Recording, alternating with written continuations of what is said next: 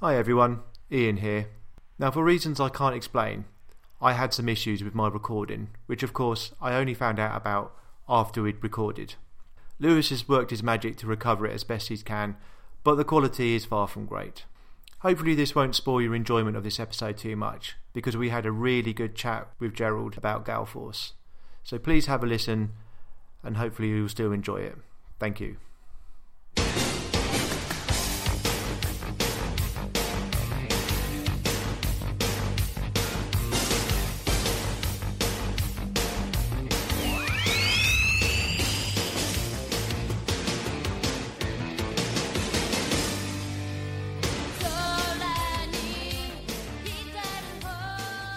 And welcome to episode 21 of the Retro Anime Podcast. I'm your host Ian, and as always, I'm here with Lewis. Say hello, Lewis. Hello there. Got uh, a special guest with us for the first time on, on the podcast. I'd like to wel- welcome Gerald Rathkolb of Anime World Order podcast. Hey, Gerald, pleased to have Hey. you on the podcast. Thanks, guys, for having me.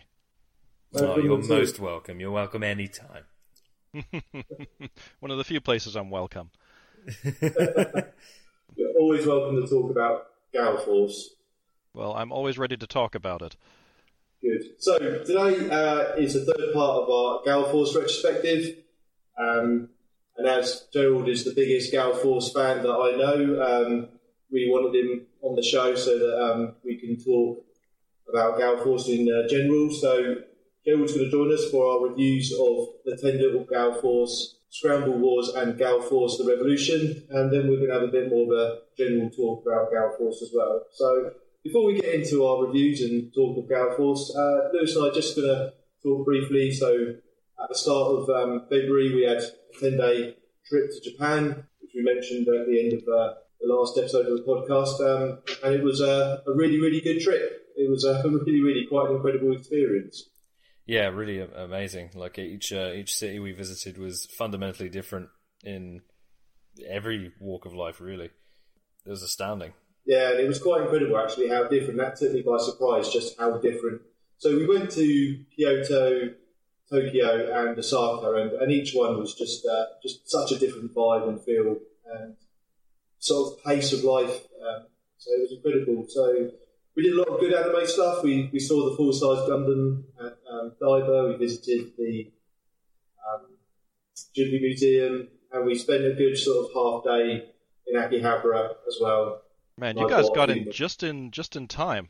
Like, uh, Yeah. Yeah, we did. Yeah, yeah, as, as we're recording this, the, the world is on lockdown for the coronavirus, and the Ghibli Museum is closed, and all that stuff is Yeah. closed. yeah. It would have been a horrible crying shame if we'd have gone over at just the wrong time. But Well, I I- think it was it was just as it started becoming a problem. So I have friends who are just arriving there now. So really, yeah. Well, Yes. I mean, it is it is Sakura season, and like flights are usually like one of some of the most expensive at this time of year. Yeah, and now they're down to like five hundred for a return, Yes. which is unheard of. Yeah, it's Right. crazy. I mean, I, I think if we'd gone there a week later, I think we'd been in all sorts of difficulties getting back. Hmm Mm, yeah, it's uh, unfortunate, but we made the most of it, and uh, We did. Yeah, Yeah, we had some amazing food as well. I mean, I had some of the best meals I've probably ever eaten out there. So, um, Yeah, queuing sixty minutes for ramen. Oh, yeah. that's wonderful. yeah, human beings, everybody ramen. No, place. right, wrong, wrong, wrong, wrong, wrong, wrong, wrong. If you're in Osaka and you want to queue 60 minutes for the cheapest and best bowl of ramen you'll ever have, it's human beings, everybody noodles. Sorry. That's Human right. beings, everybody, Everybody noodles. That's right. 800 yen for a bowl of ramen, approximately 3 euros 50, $4. It's, it's incredible. It was um, sublime. It really, really, truly was sublime.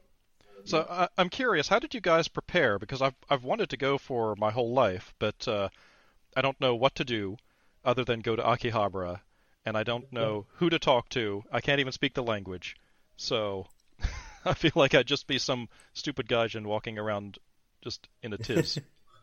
Well, there were a few things that um, I mean, I've wanted to go sort of since I was about sixteen, so you know, probably the best part of thirty years. So over the years, there's certain things I've wanted to see outside of the anime stuff. So Shibuya Crossing, see the Imperial Palace, see some of the temples in um, Kyoto, I got a Lonely Planet guidebook, which was Ah. really, really good.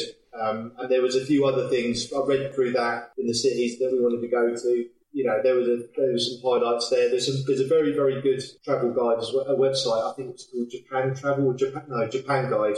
And that highlighted a few things because Lewis and I went to the Fushimi uh, Saki district in southern Kyoto. And I only found out about that through um, this Japan Guide website. So Oh. that was uh, If I was to recommend things, it would probably be just like learn your learn your basic sort of learn your basic Japanese, like convers- small conversational pieces, how to compliment you know food and uh, places you're going to be asking the price of things, direction of things, just conversational Japanese, and then also I think a, a website that recently just launched, um, built by an English expat, is abroad in Japan. He has a YouTube channel as well where he shows you like you know the best things to do in 48 hours in this city or you know um, 24 hours in x place uh, y and z and he, he really you know gets into the nitty gritty of um, a traveler's guide to japan really and i think that's a, also a great resource Ah. Okay. Yeah, yeah. I, I learned about Lewis actually quite impressed me with his uh, level of Japanese. I learned about fifteen phrases: um, hello, goodbye, good evening, good morning. Can I have this? Can I have that? How much is this? Uh, where's the toilet? Um, this is this is delicious. You know those sort of phrases. And I'll tell you, a little went a long way over there. it does yeah, yeah. Well, they, they really, respond really- really well to uh, to your you know trying to bridge that communicational gap in some places that you'd go that aren't necessarily heavily tourist based so it, it does go a long way yeah, I mean, a couple of restaurants we went to, being able to order in Japanese and you know compliment the food during the meal, you know, went down very very well. Got a very good reception. Some of the okonomiyaki place we went to in uh, Hiroshima, Okonomimura, um, those mother and daughter. Mum was probably I don't know in her fifties, quite elderly mother, and you know, we when we said that the food was good, oh man, they were our friends for life. so um, yeah, it was great. It was really nice, and uh, yeah, each city had a unique feel. I really resonated well with Osaka. I, I, I love their people there. They're they're great. They're going through this '90s vibe right now, so I really think that's super cool. Ah. like high, high, high, massive like denim jackets with graphics on them and uh, camo uh, cargo shorts. Ah, they're great. And that's where you see a lot of cool cars as well. You see a lot of the, um, the sort of Fast and Furious style Yeah, the Japanese street car scene street pretty cars big there. there. Ah. Mm. So, Yeah, it's yeah, very cool. it was a very cool place. Yeah, yeah. And the Louis Vuitton store, um, the front of it is made to look like um, sails of a galley. Yeah, Ship. they, love their Louis Vuitton in the the eastern countries. They really do. It was a, a very, very ornate shop. Yeah, it's yeah, but each each place we visited was impeccable for its own reasons, Mm. really. So Cleanest country I've ever been to as well. It was spotless, just no litter at all. Yeah, There's no bins either. And the place is spotless. It was amazing. Very efficient. Very, very efficient as well. yeah, perfect for you because you're an engineer. Yeah, I like order and yeah, order and efficiency. so- like this is brilliant. It's great. trains on time. Everyone queues up. There's no pushing or shoving. You know, it all just works. Decency everywhere. It's great. Yeah, I wholeheartedly recommend it, Gerald. Yeah. You know, it's uh, it was an amazing place. Really, One day. really, very different. Really, but really cool. Yeah, one day I'll do it. Yeah, yeah, you should definitely, uh, definitely recommend it. Book now while the flights are cheap. Plan it for ahead. Yeah, it's it's funny. My my one of my friends goes there uh, late in the year, like November or so, and now the, pr- the plane tickets are going way up in price for that time of year Oh, because really? no yeah. one can go now, Oh, yeah. and so you know it's, they're packing the flights now for later. So Phew. They've got to make their money back somehow. yeah, Yeah, expecting it to all be all sorted out in uh, seven or eight months' time. this uh, this apocalypse we live in. So Yeah, The Last of Us. Yeah, we were talking about the various zombie films, isn't it? 28 days later, sort of uh, scenario before long. Yeah, just a matter of time. yeah. One of these days, eh? Can't wait. Oh, Uh, all those nerds want to believe that they're going to be the survivor when. yeah, I know. Yeah, if everyone No. believed that they'd have like, yeah, I'd do pretty well in a zombie apocalypse, there wouldn't be one. No, no, no. We'd always just be just be the mindless zombies. Exactly. Oh Jesus. Anyway, Yeah. moving on. I go. I suppose. Swiftly on, yeah. So uh, let's start talking about Galforce. So Gerald, you know, please uh, tell us, you know, what kind of you know attracted you to Galforce in the in the first place, and why you ended up becoming such a super fan about it. Well, to, I guess to put it very simply, Galforce is my favorite thing. Like it's Yeah. it's my favorite thing in any sort of media at all. It is not the first anime I watched, not like far from it. Uh, I believe uh, I'm from that early uh, the early Robotech generation, Right. Um, okay. and so uh, I came to Galforce uh, when it got released in America. So that's I've still got the the VHS cassettes of it. It's uh, so that's about 1992 Right. or so okay. when it got released in English, and uh, that was when I had to order it through. Um, they they used to send out these flyers from a comic book company, and there was always maybe once every month or two there'd be like a little section in it for what anime videos were coming out then at the time, and you could buy everything because Sure, there were yeah. maybe one or two videos, and I believe it was Galforce and Project A-ko that I got at the same time. Ah, right. Okay. Yeah, and that was you know the old CPM release, and of course Mhm. CPM would put this essay on the back of their VHS boxes. That it wasn't just a summary; it was you know this this you know 800 word essay on Galforce. Really? Mm-hmm. yes, yeah. I still it's it was like you know there are very few times in history when something comes out that is called an instant classic, and it was this building it up and building it up, and I thought, well, I'll give it a shot, and then uh, I, I watched it, and it's uh, the the this is Eternal Story, and it Yeah. sort of hit every single button and sort of hit every single part of my aesthetic that I liked. Yeah. And- sure. It uh, also ended in this way that I was really shocked by. That I didn't think like, oh, you you wouldn't end, you know, this a, a show like that. And uh, of course, I was. Uh, it's it's always sad when you end up coming to something far far after the fandom is all completely gone. Um, Yeah. Yeah. Yeah. and so, but I was glad that there was all what did exist of Galforce, so I could get into it and see kind of what had been there. Um, I guess we'll get more into that with Ten Little Galforce because there's some good stuff after that, um, Yeah. after the the making of that. But yeah, then I got into that, got into the uh, the rest of the Galforce series, and you know the Galforce extended universe, and uh, I've got like the I mean, it's it's it's nice when it's when you're part of like a relatively small fandom like that because I could conceivably own everything Galforce without Yeah.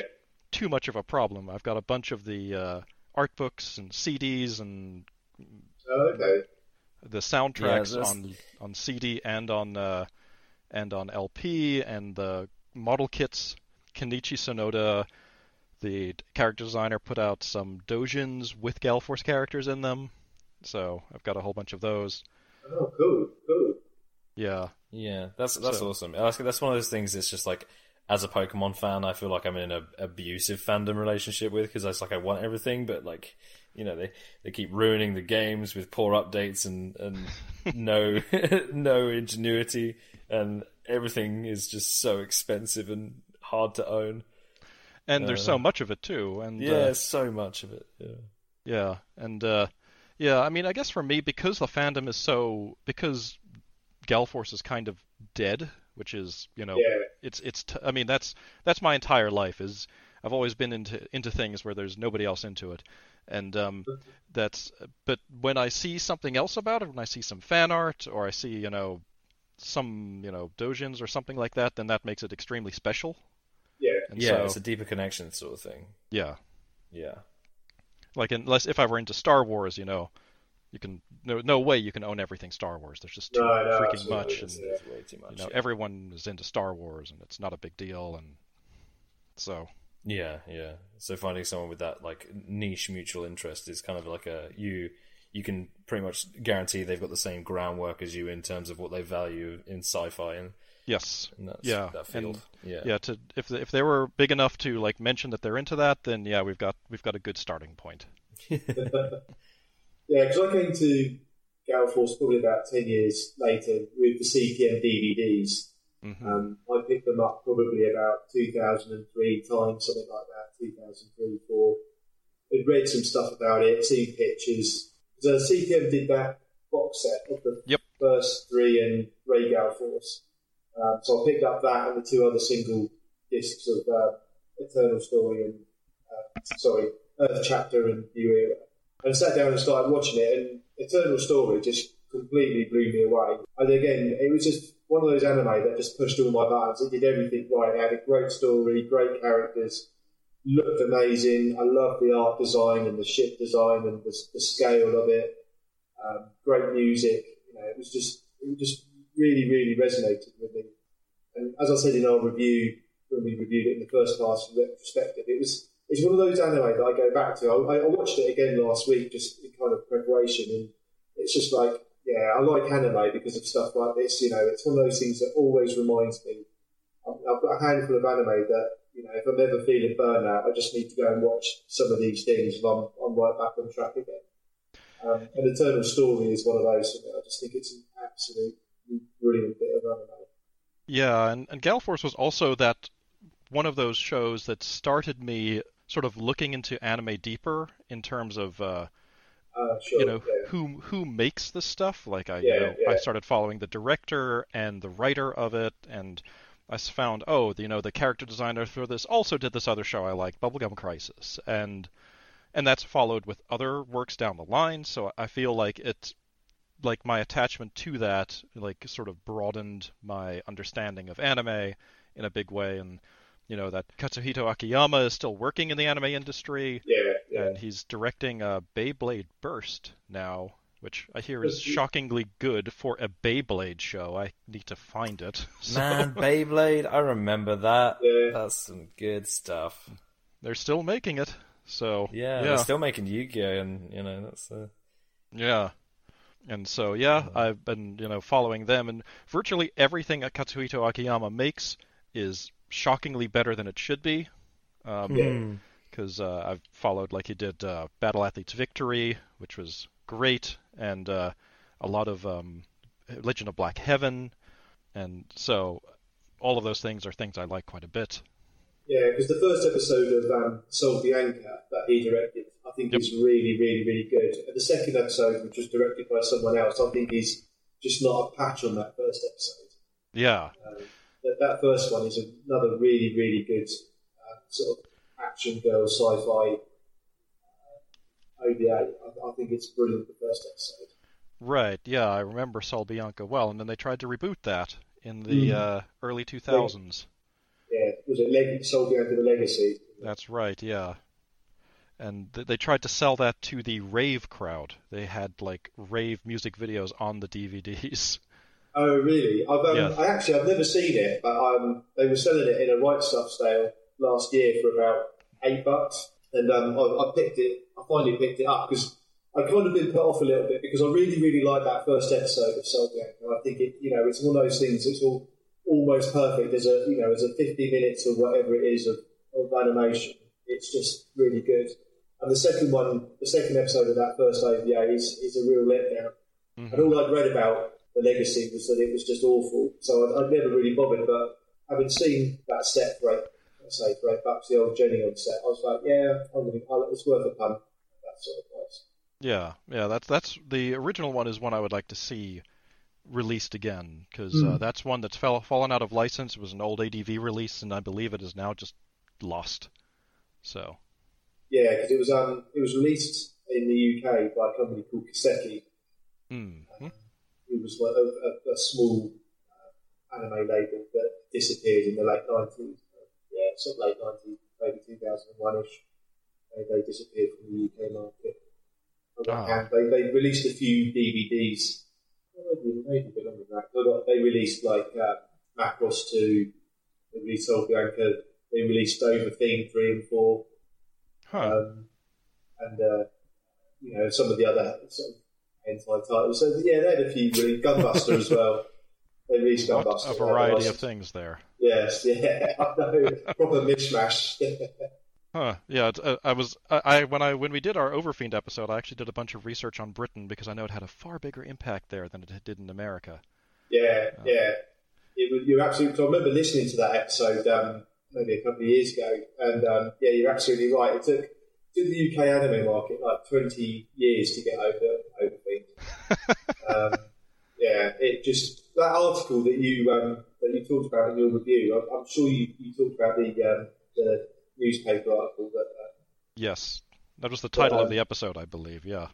Oh right, okay. Yeah, they um, there was this big thing about it, and in, in loads of once that newspaper article got out, there was loads of other talk about it in the media, um, and yeah, it just everyone then just thought anime or Japanese animation was just this lurid, violent, pornographic cartoons. And, uh, I don't- mean, they're not. but it literally, it did literally take like twenty years to get to fully shrug out the legacy of the Overfiend. Really Was did. that was that uh, with uh, Pokemon coming in? Did it shrug that off? I don't know. I think to be honest, what if you look at the anime, and again, this is kind of you see this in the US a little bit, but anime originally through the nineties when it, it was in its original boom time was all violent action sci-fi OVAs, Yeah. um, horror, you know, and then the, the hentai, some of the hentai stuff like um, Overfiend and Kiseki released some other Stevie hentai DVDs, like the names have escaped me completely now.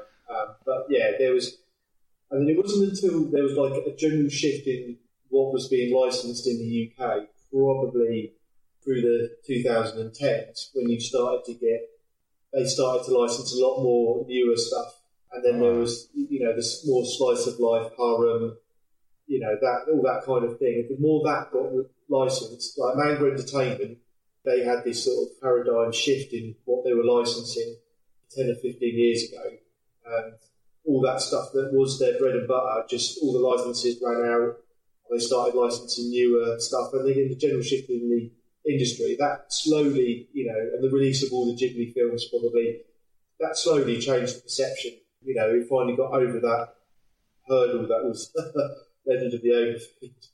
Yeah, I mean, a lot of those things aren't even being made anymore, which is, you know, that was Mm. CPM and manga entertainments, you know, that that was what they survived on, were those one-shot, violent and Yes, sexy yeah. OVAs or movies, and uh, they don't make those anymore. Um, No. That's really a, a product of the '90s and you know the '80s. Um, Yeah, absolutely. So excellent. So, so even after all these years, then, so whatever, 28 years down the road, you're still as big a Gall Force fan as you were back in '92, then, Gerald.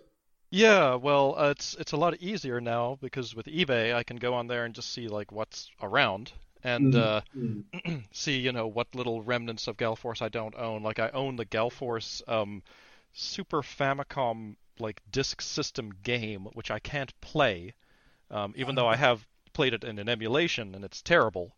But I was like, well, gotta play this. And uh, then you know there's a a, a a personality on Twitter who is very into Galforce, and uh, you know we chat back and forth a bit about it, and he found or sh- yeah, he found uh, like there was another Galforce game that came out that was like a, an adult game that followed the Oh, really? storyline. Yeah, but had like sex scenes between some of the girls on it, and I was stunned. Of like, course. did not know I am not this existed. Surprised. I I was Hmm. shocked. I didn't know that this existed. Um, but uh, yeah, th- there's finding little things there and here, here and there. So if I ever go to Japan, I'd like to, you know, see if I can do some digging and find anything like that. Yeah, is, yeah, that, yeah. is the Famicom game you're talking about like a vertical scrolling shoot 'em up? or something? Yes, it is. Yep. Yeah, yeah, I've seen video footage of that. Yeah, you can emulate it very easily. It's uh, v- it was actually interestingly enough made by HAL, who makes uh, who's still around today and makes the curve. I believe they make the Super Smash Brothers games, and uh, I, what's his Oh. name? Iw, Iw, Iwa, Iwaka? Iwata? Iwata? I- Iwata, head of Yeah. head of Nintendo, who sadly passed away some years ago, worked on that Mm. game. He's in the credits. Oh, okay. No One of the first things he worked on. So, yep, that's it. All started with Galforce, or at least I like to pretend it does. it, it all comes back to Gall Force eventually. Yes. Oh, that's a, that's a neat little tidbit. I didn't know that. Yep. Wow. It's a fantastic um, franchise, really, and that original trilogy, I think, is just a really, really good uh, story. It's, Stardust, you know, Lewis and I said it the first sort of 20 minutes or half an hour is a bit talky, it's a, a big exposition dump, but then gets into a, a really, really good final battle. You know, it comes to a great conclusion. Right. It's uh I mean each one of those episodes like end very very soberly, very dark. Yes. It's a very dark ending. Mm. And I mean it's uh, as you guys were mentioning in your episode, it's sort of a reflection of the Cold War at the time, Yes, and sort of a uh, ultimately where is this leading us? You know, Stardust War, like this idea that literally the rest, or the only thing you're fighting for in the end is Stardust. There's nothing going to be left. Um, I mean, it's it's fascinating to me that they they open that episode that each side has uh, created their star destroyers, their and they've Yeah, both lost their homeworlds. Yeah, their ultimate weapons. Yeah. Yeah. Like, And so ultimately, they and you know it's only this group of people that figure out like, okay, where is this leading us? Like this can only lead us in one place, and it's pointless to get there. And I mean, I was alive during the Cold War. I I remember you know when Berlin, the Berlin Wall came down, but I you know I was very young then. But you know when you like read up and and look up on it, like it's people were afraid like it was going to end like that.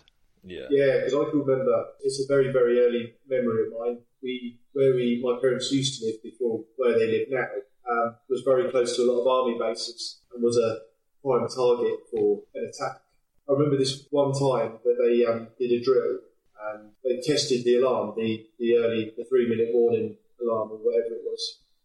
Distinctly remember there was this thing and there was just this panic and unease. I can remember my parents being a bit nervous because it, it was a big deal that they were testing this alarm and everything. And there were there were lots of. I remember all the vaguely remember this this memory of these leaflets constantly coming through our letterbox about this build up to it and what to do. It was yeah, it was an uneasy time. Yeah, a huge amount of anxiety, and Yeah. uh, yeah, I thought that was interestingly re- interestingly reflected in Galforce. Um, mean, certainly not the only you know sci-fi series to approach that, and it's funny because uh, Galforce did those that first movie cribbed a lot from Star Trek Three, Yes, um, yeah. like and a quite bit a from bit. two as well. Yeah. Yeah, and a bit from two, right? But it's interesting because uh, that audience back then would have seen that and would have been familiar with it, very much like Mm. how the opening of Bubblegum Crisis, you know, was basically taking Streets of Fire, and that audience Oh, would have yes, yeah.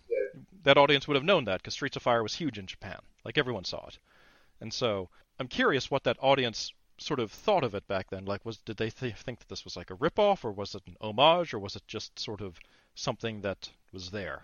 Yeah, I mean, one of the things Lewis and I have spoken a lot about in the podcast is, um, is you, in a lot of this stuff, especially through the 80s um, and early 90s, you can see a lot of references to Hollywood films. hmm Just little bits, but there's just these constants of homages to, to Hollywood films. You know, pick out bits from the Terminator and, you know, other action films and Star Wars and, and whatever. So, it's, yeah, it's, um, it's interesting how they work it in. And, and yeah, like you say, absolutely, there's um, homages to uh, Star Trek 2 and 3, which uh, I don't think they'd come been out very long at the time. No, yeah, because there was '86 was the movie, and so I think Star Trek two and three must have been like '82 and four or something like that. Yeah, yeah, and that's what I, I kind of was guessing because I think the original, the motion picture was 1980 or something, wasn't it? So, 79 or 80, yeah, somewhere around there. Yeah. was- yeah.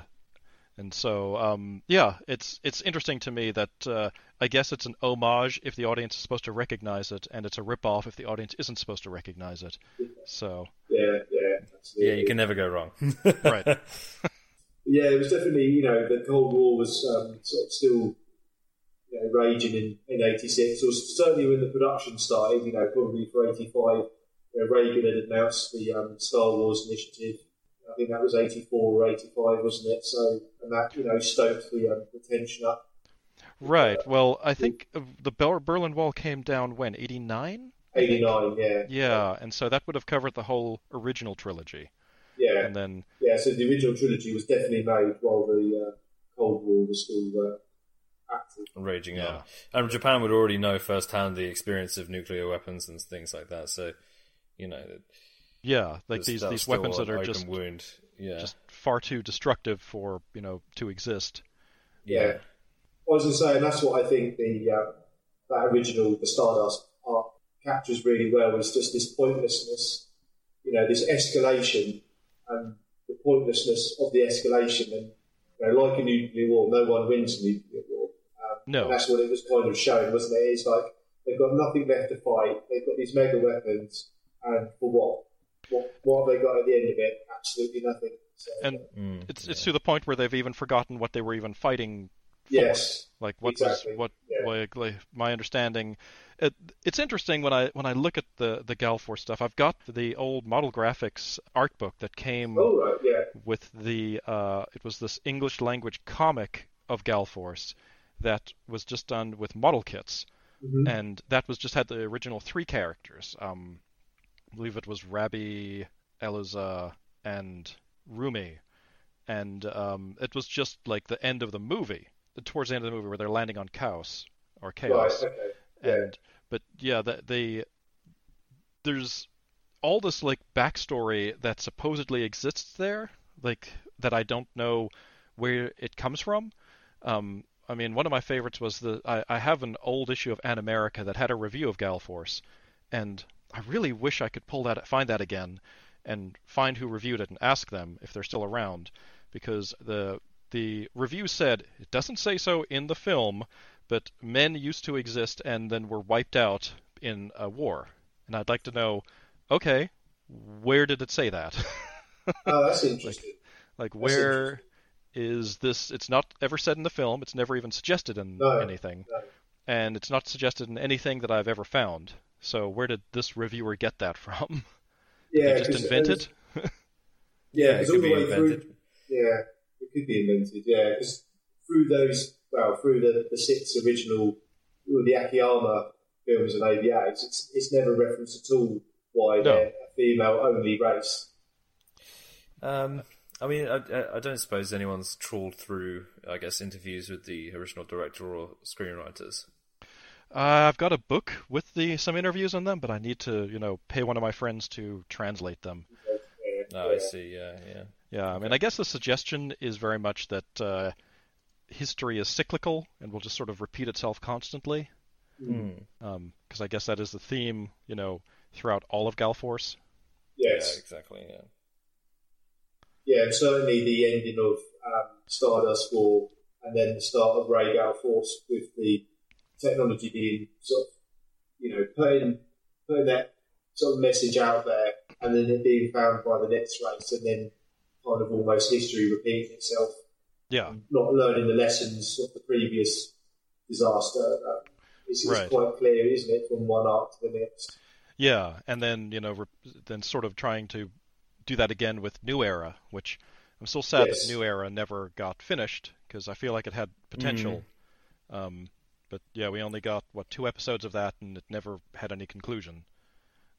Yeah, because that's interesting. So was it supposed to be more? Because it, because Lewis and I, you know, we talked about that in our review. That you know, it just there's so many unanswered questions or loose ends at the end of episode two that it just, yeah, they really I- felt unfinished. Yeah, I feel like it must have been one of those where they were just selling it tape to tape, and the second and the probably the sales weren't very high, and so they Yeah. just uh, cut it short.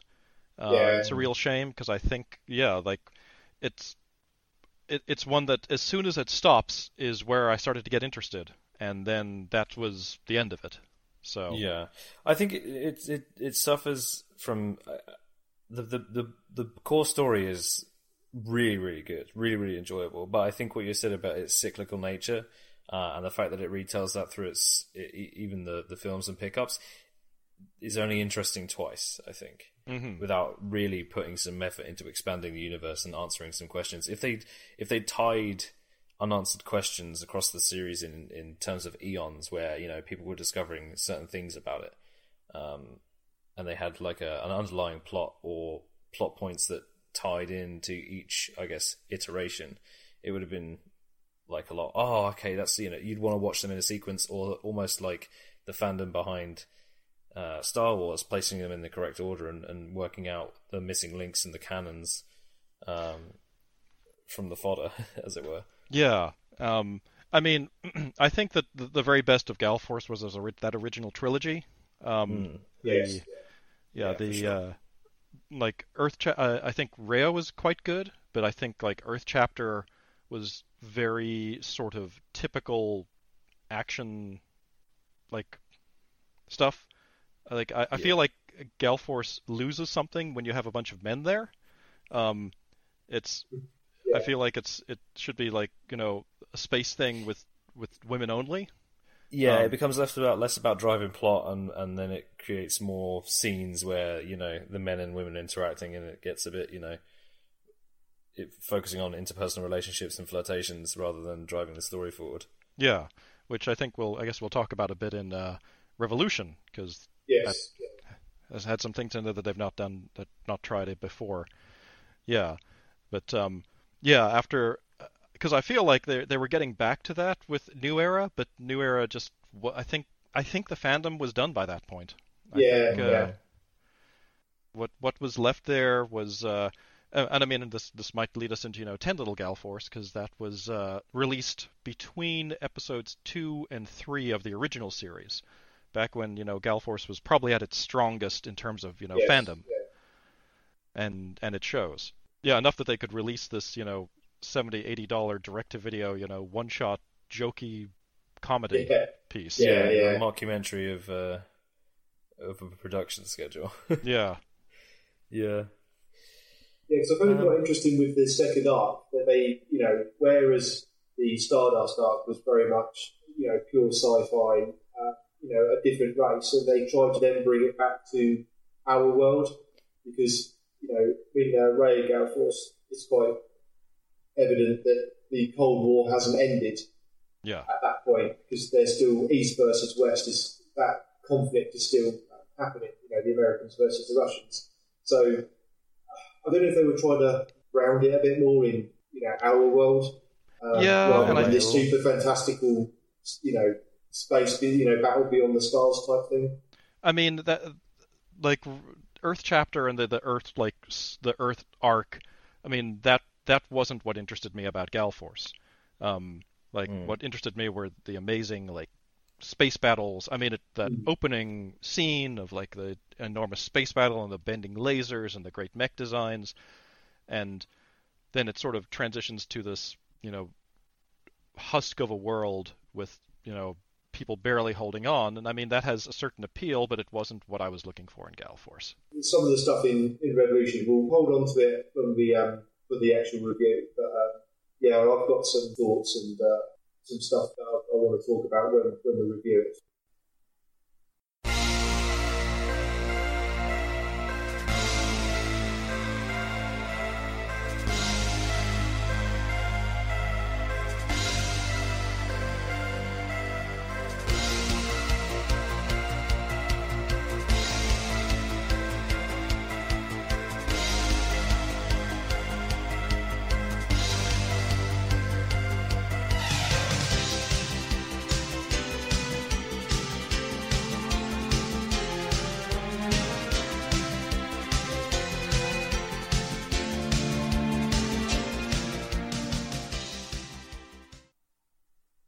So The Ten Little Gall Force is a one episode OVA released in 1988, directed by Kenichi Yatagai. Predominantly a storyboard artist with a few director credits that include Macross 2 and Tenchi Miyu Ryu Oki OVAs.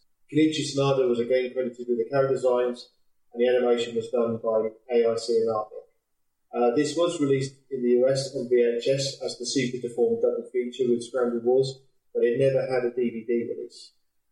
So basically, uh, brief synopsis is this is a mock documentary of the making of Gall Force Eternal Story using chibi, super deformed versions of the characters. So my sorry, my, my first question is: Do you think it adds or uh, removes from, I guess, the Force universe? I don't know. I think it's a bit of fun. I don't think it adds anything to it, but I think it's it's a good bit of fun and nothing more really.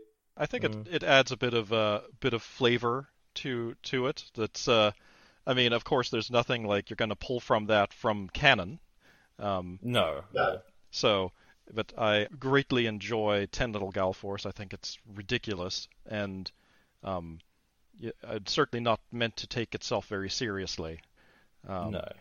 No, and this was something that was definitely made for the fans. wasn't? Very, It was yeah. nothing, nothing, no other purpose to it at all other than that, is there? Very much so. It was sort of a, uh, from what I gathered, it's sort of a buffer between the second and third episodes that were.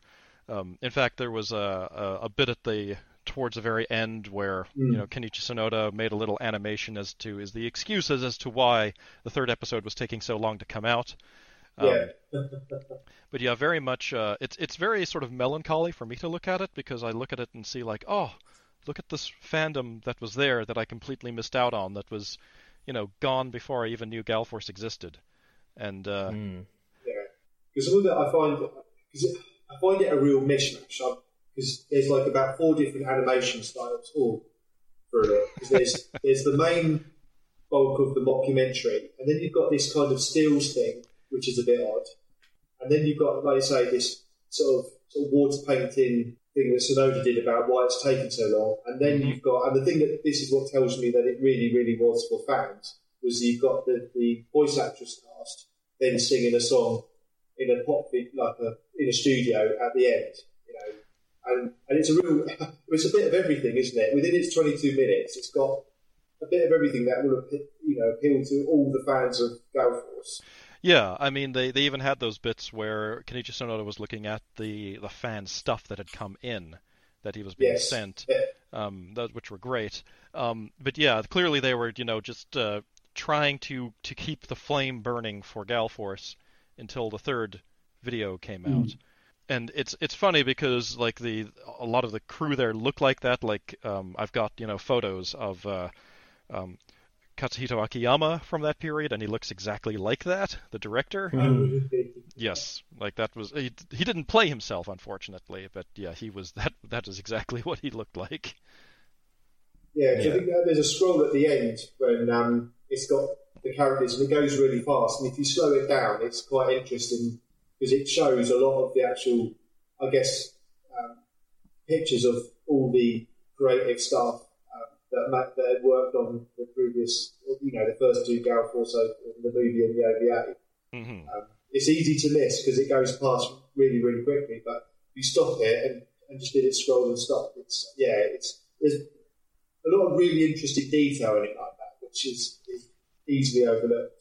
Yeah, and uh, it's also interesting that the basically the theme song of the Gall Force series uh, came from this short. The sort of the theme of the series was the song called "A Spies. Undiscovered," and uh, that is sung at the very end.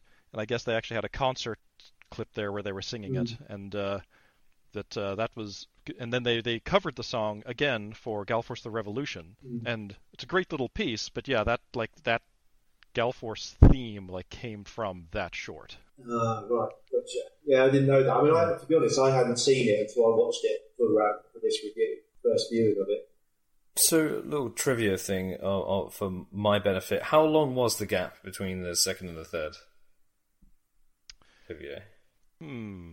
Let me see here. I think it was about a year, wasn't it? 'Cause I'm sure Eternal Story was 86, Destruction was 87, and then This was yeah, I thought it was 88 then for 88 last one. for uh, Stardust War, pretty sure. I think it was about 15 months, something like that. Mm. Oh yeah, bit 80 87 it was November 21st 87 was part 2 and then yeah, November 2nd 88 was part 3. So it was yeah, a little about a tiny little bit under a year, which uh wouldn't seem like that long. but I No, it's not a huge gap, really, is it? Yeah, I thought it was years they were talking about, but no, it's just about a year. So, Mm. But they were also at the time. That was when ArtMic was um, spreading itself quite thin because they were Mhm. also deep into their other uh, gigantic, gigantic hit, uh, Bubblegum Crisis. And Yes. so yeah. that was because Bubblegum Crisis came out '87, same year as Gall Force Part Two, and so they were now riding high on this. And uh, Kenichi Sonoda was spreading himself very thin because you know, he was the yeah. primary Yeah. character designer I for all of that. Yeah, I suppose it'd be very, uh, very hard to keep uh, fan attention as well, in, in especially in the era with the amount of anime getting pumped out. Uh, Yeah, 'cause And- the other thing yeah. ARC were working on at the time, because they were well into the mecha, because with uh, Dangaio and Zeorymer and, and everything, because that was, again, that started in 87. So, as you say, AIC Artmic were really spreading themselves thin at the time. Yeah, and uh, remember all of those videos, like they weren't, you know, the twenty, thirty dollars that you know we paid here. They were seventy, eighty dollars per tape, and so that was uh, a lot of money that they were asking for fans to spend back then. Yeah, So- yeah. So yeah, that was uh, it was interesting to see. I guess they were just you know trying to keep it going. I don't know how this was distributed though. If this was you know something that was distributed to just you know you could buy it in stores, or if you have to send off to it in like a fan club way, I'm I'm not sure. Hmm, interesting. Yeah, I don't, I don't know. I, I mean, my, my assumption was this stuff just got pumped out onto VHS tape, and you could go to a video shop, a hobby store, or whatever, and you would go and buy all these OVAs like that. I mean, that- you know, I mean, I don't know, but that was always my assumption of how the that sort of home video market worked. Yeah, yeah, probably was, or you know, Laserdisc if you could pull that off. But yeah, I think uh, it's it's very funny because you know they it's you know the making of Gall Force the movie as as if it were some sort of live action work, and Yes. uh, tries to show like all these characters are extremely different as quote unquote actors as they are from the characters that they play. Yeah, It reminds me a lot of the old. Um, there was this old series from Hello Kitty that they used to release back in the 80s as well, where they ran like a theater, and it was always like the behind the scenes of them in the theater. Um, oh right, okay. Yeah, an, an old old series like that.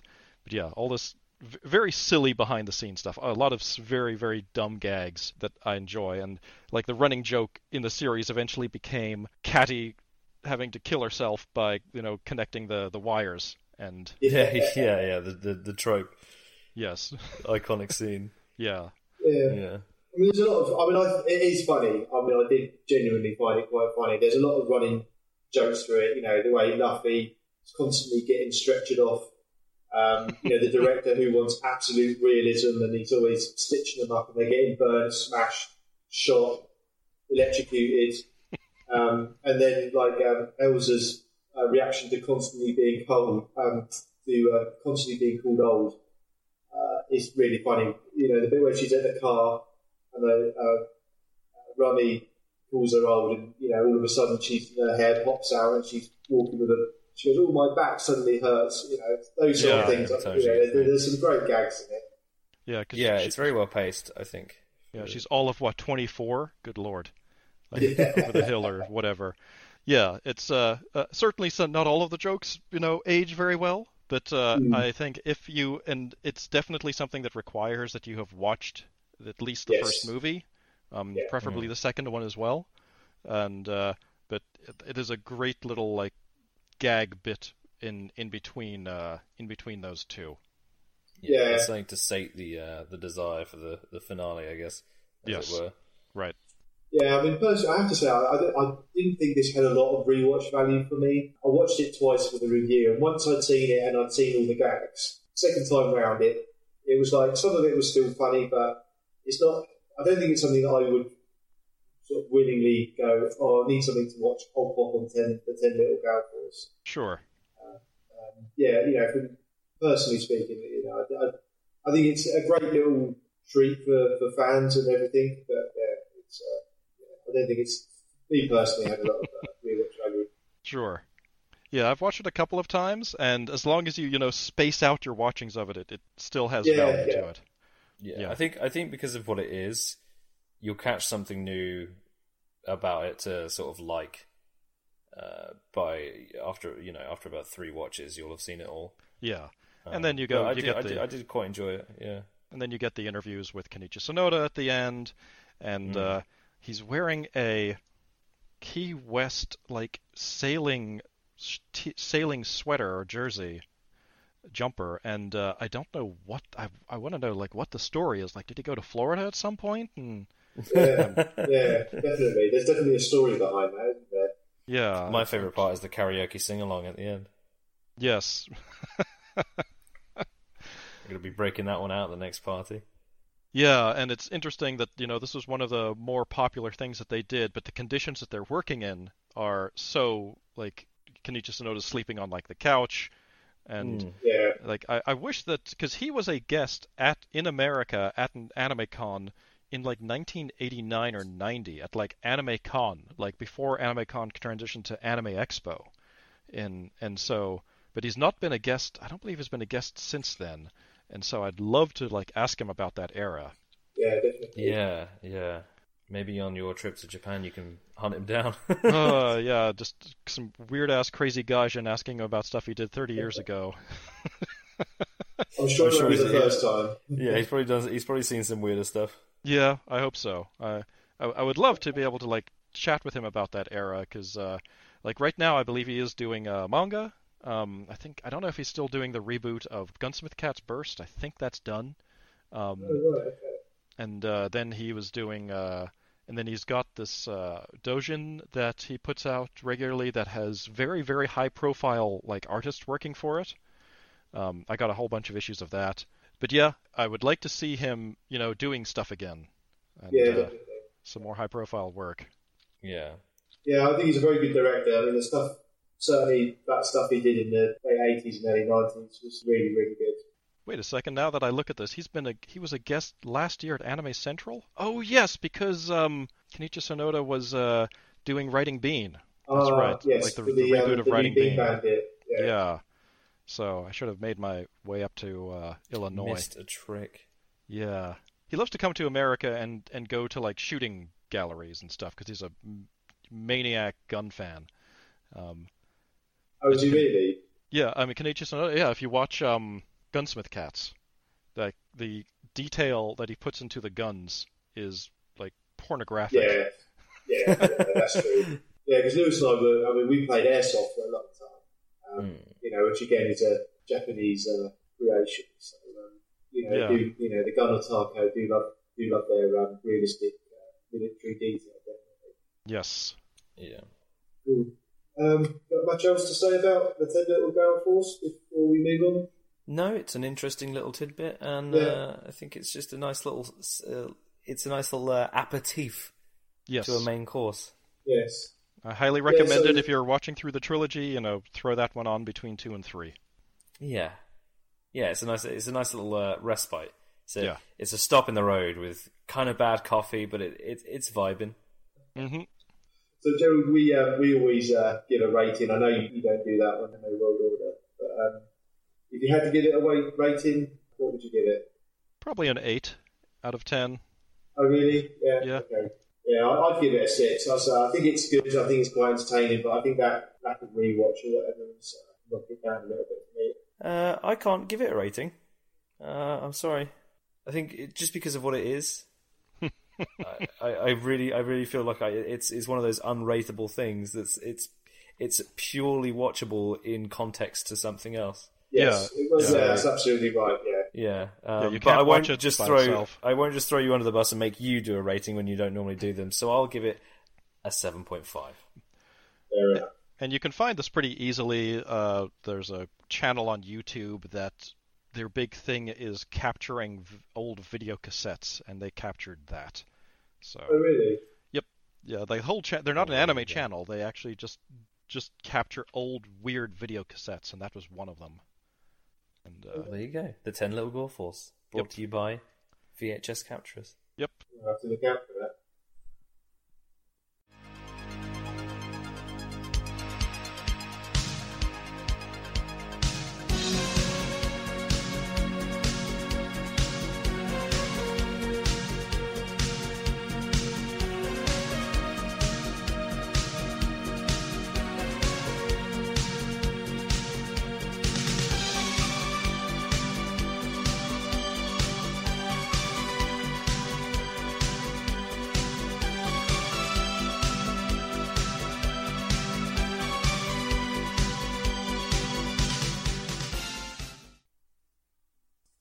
We'll move on to our next review, which is Scramble Wars. So this is another one episode OVA, released in 1992. It was directed by Hiroyuki Fukushima, another predominantly storyboard artist, with an episode of Bubblegum Crash, the 1994 Gatchaman OVA, and a handful of other director credits to his name. Kenichi Sonoda was again credited with the character designs, and the animation and production was again done by Arco.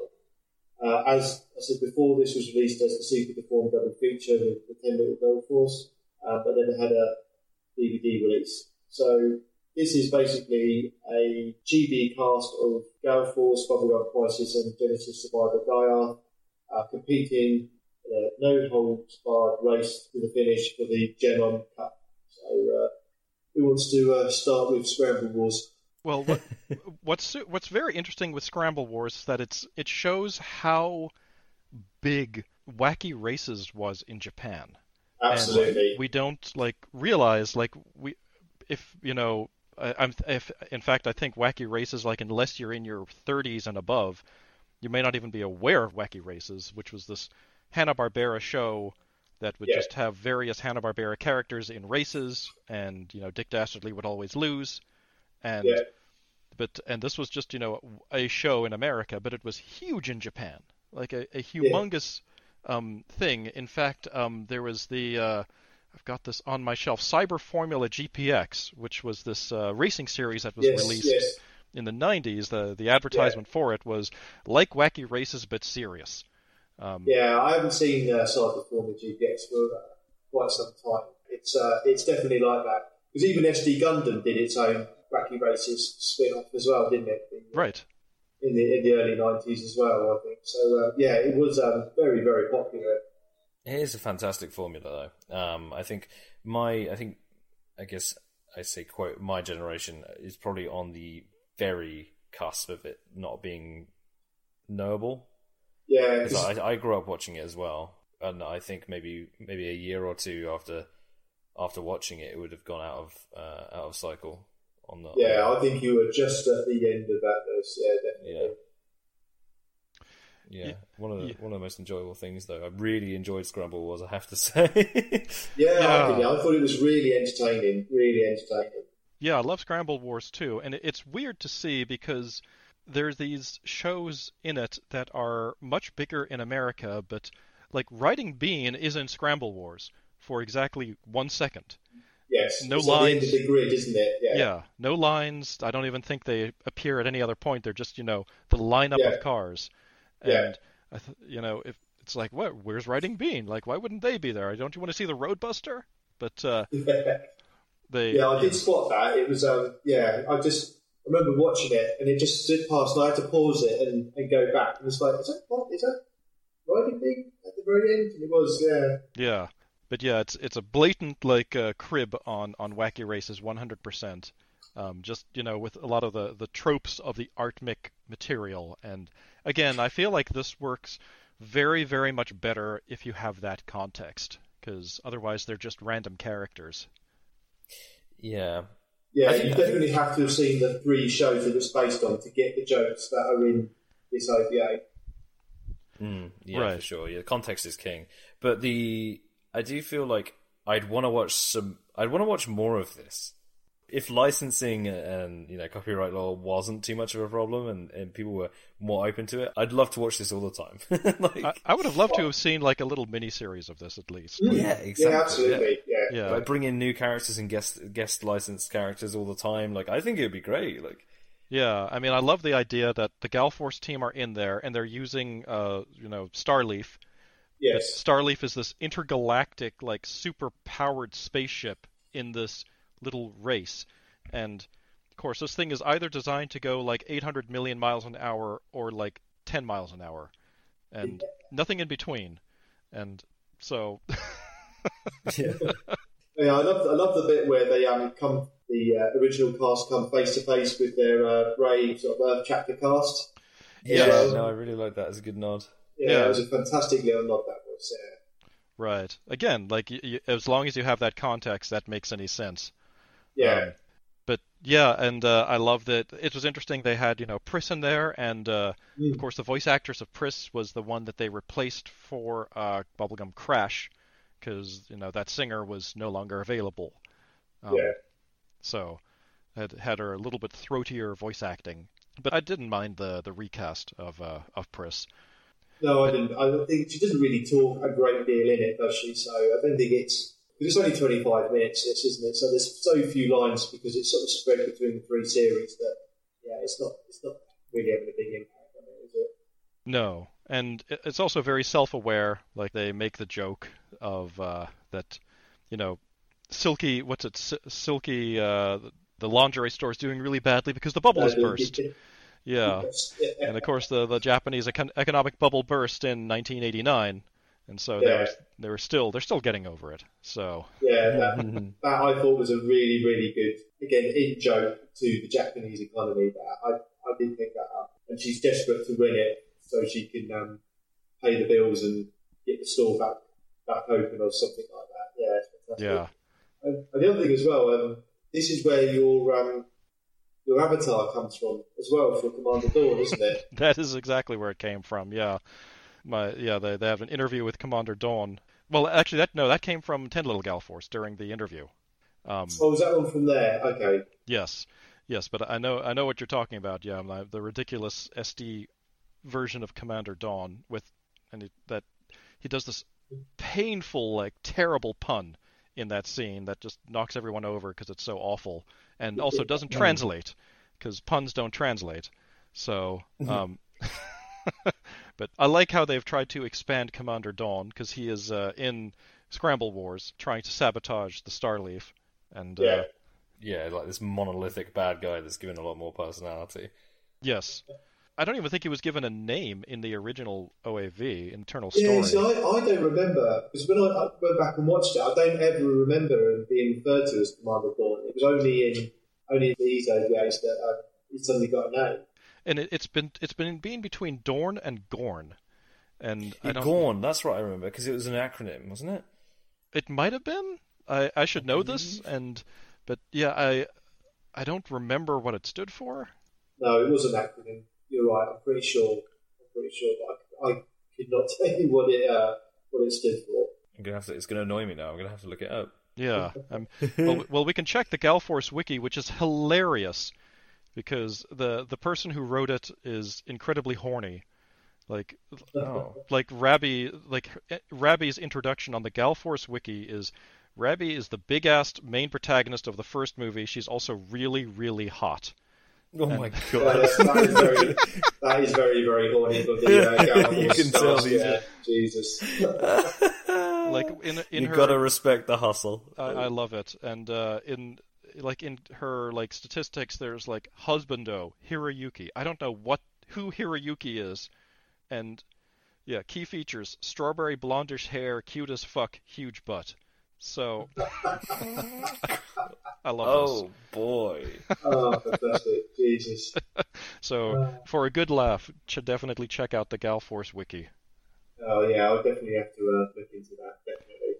I quite like the way Commander Dawn literally comes, well, he, I would say comes unstuck, but he literally gets stuck by the use of um, Rumy and uh, grease partner. Yes, yeah, it is a uh, lots and lots of great gags in in Scramble Wars. It's it's a shame that we only got one like jokey episode of this, and this was towards um like a couple of years before Artmic was disbanded. Um, yeah. So they were you know doing what they can to to keep things going.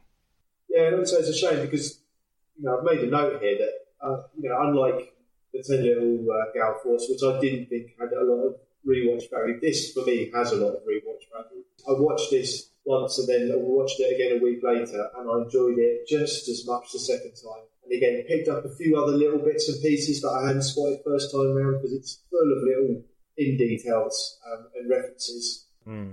But even off, off the back of this, because I haven't seen Gaiarth, which you know doesn't feature very much No, in this OVA. I, I went back because I haven't seen that since about 2004, um, and it's still great. Um, so you can kind of understand why it didn't get featured very much. No, and like the gags come so fast, and so many of them Yes. are these like, uh, uh, like there's like this one gag where they you know have this like s- schematic of the ship, and just there's just weird, ridiculous in jokes all over the place, and so Yeah. I, I highly recommend watching this on YouTube with you know the pause button available because there's a lot to definitely. to look Yeah, at. there's a lot to deconstruct. Yes. Yeah, it's definitely worthwhile. I love the way it kind of escalates with the space weapons as well, with the boomer getting the satellite weapon, and then Rabby getting the uh, the uh, planet destroyer. Right. Powered up. I mean, that's again, it's just great sort of comedy escalation. They're trying to kind of constantly outdo each other. Hmm. That's the thing. I like even even stepping away. Scramble Wars could easily be its own thing. Like I, I feel it's such an encompassing uh, and renewable idea because Wacky Races was, you know, Mm. it was so bingeable and so enjoyable in each iteration because it's just it, it's just a, a watchable formula. Right, And those but- like the one thing that Scramble Wars has over that is the ability to use the self awareness and IPs that it's incorporating to full effect. You know, there's no there's no one's going to question it if it goes into hyperdrive and then destroys a planet. It's it's Yeah, that, that's yeah. that's its universe. There's no rules here. No, no, they can do whatever they want, and they definitely do. And uh, Hmm. yeah, it's it's great, and it's uh, all all the better for it. And AIC had such a rich catalogue to tap into. You know, like Megazone 2, 3, Detonator Orgun, Bang.io, Zeorymer, all that stuff. Mm. There was just loads and loads that they had made that they could have tapped into that could have really, really kept it going and, and brought different different bits to it. Right. So, uh, yeah, absolutely, it's a shame that, uh, that, it, Couldn't that there wasn't more of it. Yeah. Yeah, I don't know if AIC is still around. I know ArtMic obviously isn't, but I think AIC because they they have been doing work for like Lyrical Nanoha and stuff, so I think that they still exist. Yeah, I, I thought they still exist in some shape or form. Yeah, I think that they're mostly just an outsource house now, um, not doing a lot of their own stuff. Just yeah, doing a lot of contract work. Yeah, I think so. I Mm. could be wrong, and uh, if I am, let me know. They do like the website is still active, so Yeah, so they're still in business. They're just like maybe one of those specialists. Yeah, one of the other things I've got in my notes here, um, which because I do like my sports bikes and um, 90s anime do and 80s and 90s anime do like to um, feature their uh, fantastic detail on uh, sports bikes. Is um, when towards the beginning when they're getting in the uh, starting lineup, Chris she has this sort of picture in her mind of this bike that she's going to win or going to buy when she wins, and um, the tail, a lot of the styling is based on a Honda superbike at the time called the NR750, and it was at the time it was a very, very, very expensive motorcycle. So 1991, it cost forty thousand pounds. good lord. 30 years ago. Um, it was a really, really exotic machine. It had um, basically it had oval pistons. Um, it was based on a Honda Grand Prix bike that they produced um, in 1980 to try and overcome the two the uh, two strokes from Suzuki and Yamaha because Honda were determined to win with the four stroke. They they produced this really exotic bike and then they produced a road bike of it. Um, so there's only a few hundred built, but as soon as I saw it, I had a poster of it on my wall when I was in my late teens. And um, yeah, as soon as I saw it, I thought, ah, they've used the NR750 because it had a very distinctive tail cowling on it. So uh, there was, yeah, there's little, again, if you're into that type of thing, there's there's sort of cool little details like that. Something as for well. everyone. Actually, Yeah. that's really Yeah. neat to know because, um, and that would make sense because uh, one of the mechanical designers on that was Shinji Aramaki, and Yes. the only thing he does well is mech design, and uh, he don't ever watch anything he directs.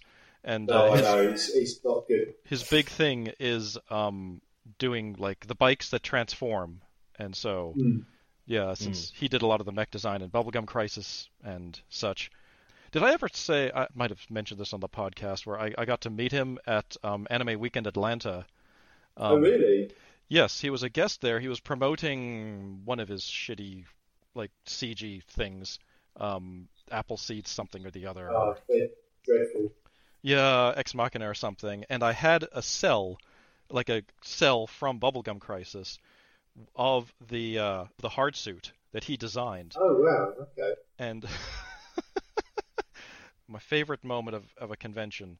And I was in line to get it signed, and uh, he never spoke any English throughout the entire time he was there. Always had a translator. And I went up in line and I pulled the cell out, and then he looks at me and looks at the cell, and then says in English to me, "Where did you get this?" Really? Yes, because I guess it might have been something I acquired through a cell stealer, like unintentionally. And uh, Oh, I've got it here, and he drew a, a beautiful little like a hard suit on it, no, not on the cell, but on a piece of uh, paper attached to the cell. And so Hmm. that was my Shinji Aramaki moment. Oh, that's that's great. Just or like just like going about his paces and then being completely blindsided by like, hang on. yes. Like, wh- Oh, that is a where great did you get this? Oh, that's so good. I like Oh, that. I like- fantastic. Oh, that is a really, really good story. But yeah, Shinji Aramaki. I'd Aramaki. love to see the the- look on his face. I, I, the, he looked very, he like, I, I think he probably was aware that it was probably a stolen cell, and I didn't know it was. But uh, Mm. like, if you ever watched uh, a, Otaku no Video, they have the, Yeah. the cell stealers in that, Yeah. and so. But yeah, Shinji Aramaki, anything he designs, fantastic. Anything he directs, Yeah. stay the hell away. Yeah, absolutely. I, I wholeheartedly uh, concur with that. Yeah, but yeah. But anyway, Scramble yeah. Wars also, you can watch that the same way. Say that same guy Oh, rip right, the okay. rip the video cassette, put it up on YouTube, so you can uh, watch that whole thing. It's highly worth it. Yeah, I think so too. I think it's very, very much like something with a lot of lost potential, but uh, an incredibly enjoyable watch. Yeah, yeah. Because I, I, in my notes, I've given it seven out of ten, and I feel a little bit harsh on that. I think it's at least an eight, really, because I, I really enjoyed it, and I, you know, I would happily go and watch it again. You know, I think it's got loads of rewatch value. So, um, Well, it is something that your entire enjoyment, I feel, or at least I would say, you know, 80% of your enjoyment comes from whether or not you understand the context of these characters. yes, yeah, Yeah, exactly. definitely. Even even without, e- even without, and with its quirkiness and its adaptability, and the- and how often the art style changes to represent its, you know, the the, the source material that it's incorporating is is enjoyable enough mm-hmm. because they all have their little slice of of background, and it's all a bit. You know, it's, it's not. It doesn't even feel all over the place. It just feels like it feels like organized chaos, and It is does, enjoyable. yeah, yeah. I completely Like, agree with that. Yeah, yeah. I, I s- you know, sitting in the seat and watching it back is, is one of those things that I, I would give it a nine out of ten. And to be honest with you, so you've probably you've never seen, you've definitely never seen Gaiarth, and you've, you've probably never No, seen I- Bubblegum Crisis. I have seen Bubblegum Crisis. You have, have you? Yeah. There's It's Yeah. actually Guy Arth It's actually funny. I think this is funnier and better than the actual Gaiarth OVA because the bit with Zaxxon buried in the ground I think is quite funny. Um, and it's actually much better than the whatever 180 minutes of the Guy Arth OVA is. Yeah, that was one where all you got was that OVA and nothing else. And uh, yeah, I've never seen the Gaiarth OVA either. I need to do that and uh, finish up my Artmic uh, gap. Oh right, you you've never seen it either. Okay, yeah, it's. I have to say, I haven't seen it for about 15 years, and the first episode was actually a bit better than I than I remember. I just remember it all being really bad. But the first episode, I didn't actually think was that bad, but the second and third episodes, and especially the third episode, it's, it's terrible. The, Yeah, I, I, couldn't recommend going to see that. That's okay. that's um, that's three 45 minute episodes that you'll never part of your life. is never well, I have watched all of uh, Genocyber, so Oh yeah, well yeah. and Yeah, we've also and other. Dokushina ap- Apartment. Oh yes. Yes, yes, yeah, So yeah, we've also wasted our lives on that front. So yeah, yeah. I watched that twice for uh, journalistic purposes. Yeah, that's definitely four hours of my life I'm never going to get back. yeah, Okay, so um, scores from you guys? yeah, uh, the, the nine out of ten from Oh, me. on that one. nine, yeah. I would say an eight, just because I feel like context adds so much more to it. Oh yeah, I completely agree. I think yeah, context does add does add a lot to this. Definitely. 涙よりもと息よりも微笑みで伝わる線だけで鼓動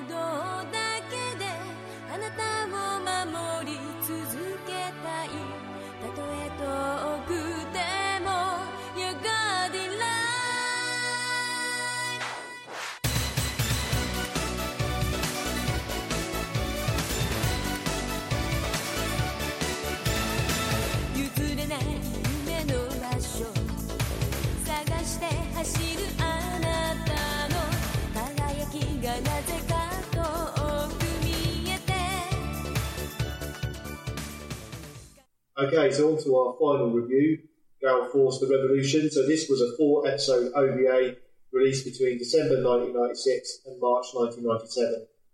The first two episodes were directed by Hiroyuki Fukushima.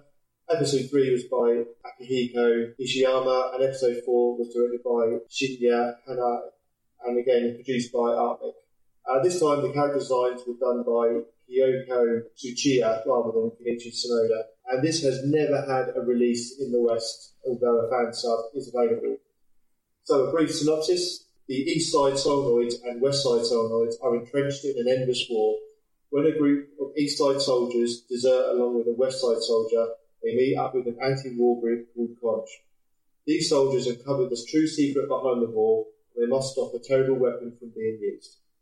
So this I find quite interesting because it's effectively a remake of Eternal Story. The story is slightly different, but essentially it's got Yeah. a lot of the same beats and, and a few bits from, from the second arc as well. But this came less than four years after New Era finished. And Gerald, what you were talking about, the, the, the, the steam had kind of run out of New Era and it didn't get that last episode. You know, maybe the, the, the sort of fan interest in it was waning. I find it very interesting that that, and, and again, that context as well. I, I find it very interesting that they needed to then kind of reboot this, this franchise. What was it appealing to? Was it trying to appeal to old fans, or was it trying to get new fans interested in the franchise? Because this was the uh, last anime made, so you know, Yeah. the franchise. Yeah, this was the very end. Uh, this was the end to a couple of things because um, this was, you know, Gall Force trying, you know, its its last sort of push to get some relevance, and this was also the, I believe, either one of, if not the last thing that Artmic put out before they went under. Like Artmic was putting a lot into this being a big hit. Um, Yeah, but it's uh, it's interesting because it feels like it's really trying to cover. Um, you were mentioning Eternal Story. It feels almost like to me that it's trying to cover like the entire like Stardust Yeah, Wars arc. Um, yeah, In the time, like in less, you know, in the time that it would take to watch Eternal Story. Yeah, Um, yeah. I agree because you know the the pacifist group and the tree that appears in it, they're elements that were taken from the second story arc. Yeah. Yeah, I was I was very confused. and and then the very end of it with you know the destruction of the of the uh, you know the star destroyer and such you know it's Mm. you know leaning more towards the third the third episode um, yes, and so there's a lot it's pulling from the character designer also it's weird because I believe that character designer is primarily primarily worked with um, uh, Vice Croix and uh, this this uh, tactics video game series called Black Matrix and I'm not familiar with it. I don't believe that was ever brought over here. Um, Oh, Vice, okay. yeah, Vice Croix was. I don't think I don't think people think of Vice Croix and remember the great female character designs in it. That uh, was quite a series. Then she has a thing for sort of these faces that are framed by their hair, um, Yes, Hmm. which Yeah. I found a little bit off-putting. It, it was always Yeah. sort of distracting to me. Um, yeah, because I've got Yeah. that. I've, I've noted that in my notes saying um, the hairstyles include parts that curl over their cheeks. I think it was quite a 90s character design trope. I, that's not something that's exclusive to this. Um, no. But it's very odd looking, and I'd say it's quite distracting. Yeah, and uh, yeah, they were trying like this was written by the original creator of Gall Force, so Oh, okay. there's this did have that Hmm. element in it. I watched this uh, must be early 2000s. Like I have still have the VHS fan subs of it. Really didn't like it then. Rewatched it for this. Didn't hate it as much as I did back then. But the changes that they were th- making and what they were trying to go for are a little bit strange. Um, I like agree. yeah, no. This time there's no paranoids at all. It's just No. solenoids east, solenoids west. Um, yeah. So that I think is quite interesting because they tried to they tried to put a different spin on what is an endless, pointless war. yeah, You know, and it's just you know they try to you know, this time rather than two opposing races just fighting to oblivion. Um, it's now uh, you know one race in this hundreds of years of manufactured war just to keep a, a level of stability in the race. You know, that's kind of what it's boiled down to. So I admire them trying to do something different, but I think it it feels really oversimplified compared to the original story arc. Well, they're moving at like a breakneck pace in In this. place, yeah. Like the, yeah. I mean, the, the original Gall Force movie. One of the when I showed it to some friends of mine, like they mentioned like how that movie was 13 episodes of content in an 80 minute movie that it sort of also moved at this breakneck pace but this is this feels even faster because it's trying to cover so much more ground Yeah. Mhm. and it's hard to talk about because there's so little time for anybody to sort of uh, have there's any any breathing room in the story. Um, Mhm. Like you you see Conk, they're suddenly there. Suddenly, you know, they're in the course of one episode. You you see Conk, you see what they're there for, and you see them, you know, almost you know starting to get attacked. Yeah. Yeah, I think I think the stakes because of that pacing issue and because of the condensed storyline, this and because of the changes, the stakes feel a lot lower. Like, Yeah, I don't I don't feel the weight of the situation. No, I agree. Yeah. Well, I think it it doesn't help that we're only told about these, you know, huge destructive, you know, weapons that they've developed. Um, Yeah. While in Gall Force, you actually see them destroy things, and Yes. Yeah. this you just you're told like now instead of like having this uh, star destroyer, they now have this antimatter gun that can destroy a whole galaxy, and that's a little Yeah. bit too much, I think. Yeah. and again, you never see it used properly because you only see it used to, to um, defeat Pfizer. Yeah, and It's not really used in its context or manner that it's supposed to. No, and yeah. like I mean, we'll we'll get to that too. Like the the show just sort of ends at uh, just uh, very abruptly, and almost almost to the point where I almost wonder, like, was there meant to be another episode? Yeah, Um, I, I agree. Yeah, uh, to me because I've like I've I've recently uh, seen all of them as as as, last, as recent as the last year. It, it was it was a case of like when I was rewatching it, I felt like, have I seen this already? And then once I realized it was condensing parts that I'd already seen, I feel like this piece is. It feels like it's it's trying to. It's an acquisition piece, like it's an onboarding piece to, for people who might not have seen Gall Force before because it's, it it certainly doesn't feel like it's built for people who've already seen the series. No, I Or the originals. think I think it was them attempting to try to get the new audience because I I think if you're an old Gall Force fan, I don't really know what the appeal of this would be. Um, Yeah, yeah. and if you're an, a new fan to this, also like what what are you watching this for? Um, Yeah, because this, I mean, this was 10 years after Eternal Story came out, so there's a, a bit of a generation that would have moved on. You know, people who may be in their teens when they watched Eternal Story and watched the original arc. We're now in their mid 20s and, you know, in a different, very, very different phase of their life. So I can imagine it trying to recapture some of the, the glory from its early days. yeah, I- yeah, I don't think it was very successful. I mean, I don't, and I, I don't hate it. Um, I think, like, for, if I, you know, if I go, you know, with my friend Paul Chapman's approach of there's always something good you can say about something. Um, Yeah. Like, I think it has a great opening theme and a great ending theme, and it's it's got this immensely like lavish soundtrack that's It does. Does, I yeah, yes. yeah. like I was incredibly say- lavish. Yeah, I did. I did really enjoy the the, the sound design and the the, the score. Of Yeah. the, of the piece. Like they, they Um, they put the money into this. It's just Yeah, they really did. It's just a shame it felt goalless. You know, it's it it's not quite it's not quite for the original fan, and it's not really an onboarding piece. It kind of falls in this horrible. the middle ground, um, right? Yeah, this horrible Yeah. purgatory of of like, well, they- they've made it and they've taken a step back and gone, ah, Christ, like, Yeah. like, it doesn't achieve either. Right, And and what it achieves in doing is is bringing you something with a, an unrecognizable art style to the original in a condensed story that feels rushed and off paced. Yeah, Yeah. and I don't think that there's any one single thing that I can say like this is what causes this to fall apart. Like I think it's just a, a sort of a collection of things that kind of doesn't work together.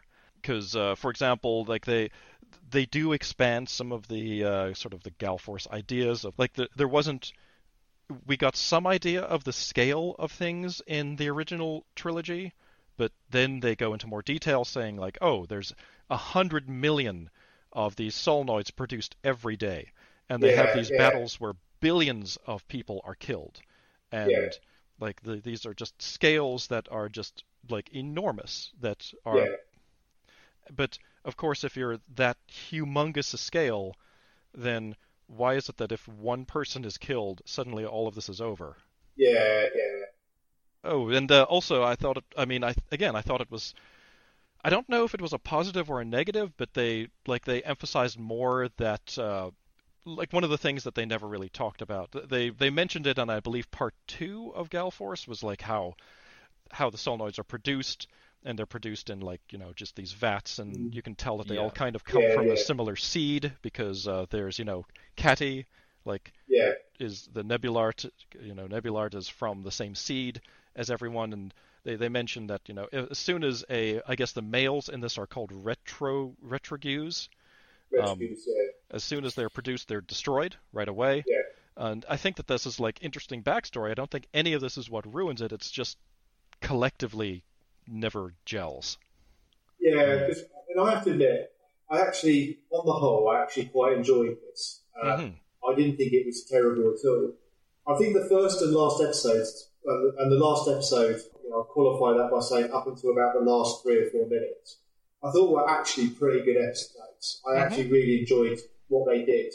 The middle episodes, yeah, that's where it goes too fast and kind of trips over itself a little bit. I, I, there's bits of the story about the way they manufactured the war to keep going. Once it ended, they needed to. They kind of well, we've got nothing left, so we need to kind of manufacture the war to keep going because we've got this. You know, we've been fighting this war for hundreds of years, and now that it's ended, what do we do? Um, oh, we better start a war again. Um, there's bits of that, you know, that I that I quite liked, um, and this whole thing about you know they they they earn these points to get rank promotions.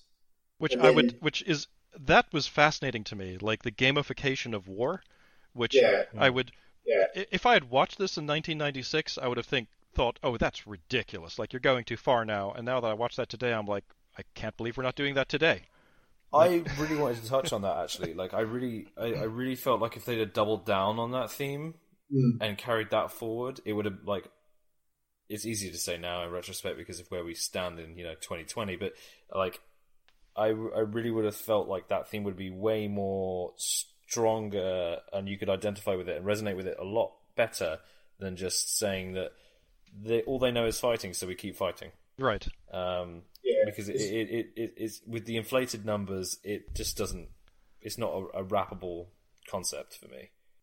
Yeah, and I mean, there's like I said, I think that there's some really interesting things they touch on. The fact that both the East and the West are produced in the same factory, like yes, yeah.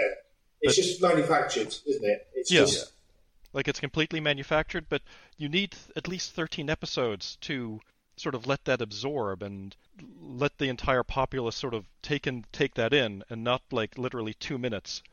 yeah, Yeah, like there's a lot of forced features because of its short short nature, and I do agree with you. It is it is something that really should be benefiting from a 13 episode series because Yeah. it's, well, it tries in four episodes. It just pace for pace forces things in that just don't feel natural, like them breaking in to the factory, and then all of a sudden she knows exactly where they are, and uh, you know she comes up over the system to offer a pivotal character a pivotal character moment for something that really hasn't been established that well. It's just it's just not it just doesn't feel nice. yeah. Because there's these other bits as well. Because it kind of touches on this bit that these people are manufactured, and you know they're so disposable. It's like, well, are they really real? You know, do they live a real life? Because they're just manufactured to just be cannon fodder, and then they're manufactured again. You know, probably like say from the same seeds and, and whatever. Um, and it kind of touches on this thing. It's like, well, what's the essence of their their, their being, so to speak? It's a great idea that falls really flat because it's so unsuccessfully kind of exploited.